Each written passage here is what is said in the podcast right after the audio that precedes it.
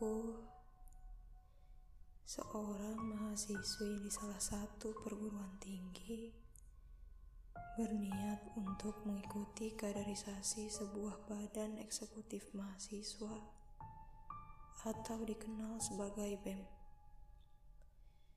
Kaderisasi ini diselenggarakan di salah satu villa di daerah Bogor.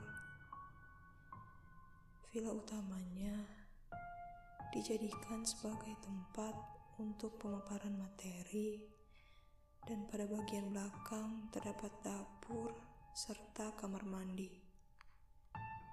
Sebelumnya, para panitia sudah memperingati dan melarang kami untuk ke daerah belakang villa. Kalaupun ada yang ingin ke kamar mandi, disarankan untuk menggunakan kamar mandi pada bagian depan villa. Meskipun begitu, tetap saja ada yang melanggar aturan yang telah diberitahu oleh panitia. Salah satu peserta menggunakan kamar mandi belakang tanpa izin dan juga memecahkan sebuah gelas yang ada di dapur tersebut.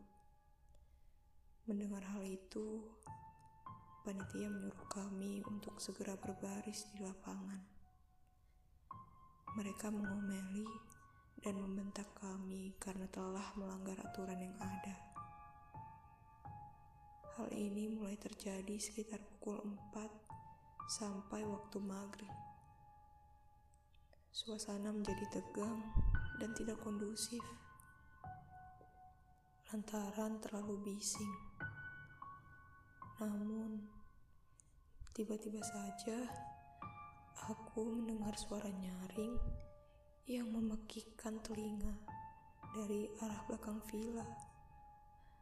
Entah karena marah atau menertawai kami yang sejak tadi mengganggu sesosok makhluk tersebut lantaran berisik. Memang sih, Aku dan keenam orang temanku berada di barisan paling belakang. Tapi, bagaimana bisa aku mendengar suaranya begitu jelas? Padahal jarak villa utama ke lapangan itu cukup jauh.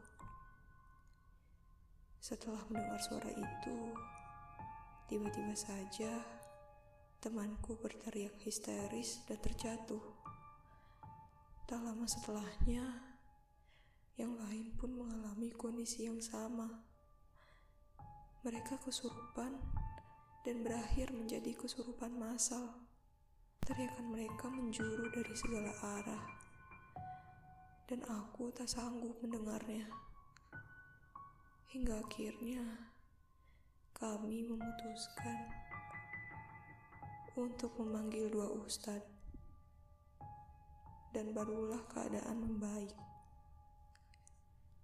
Dari kejadian ini, aku berpesan, di mana pun kalian berada, patuhilah aturan yang telah ada. Mereka memang tidak terlihat, tapi saat kalian mengganggunya, mereka tidak akan segan untuk melakukan perbuatan yang buruk kepada kalian.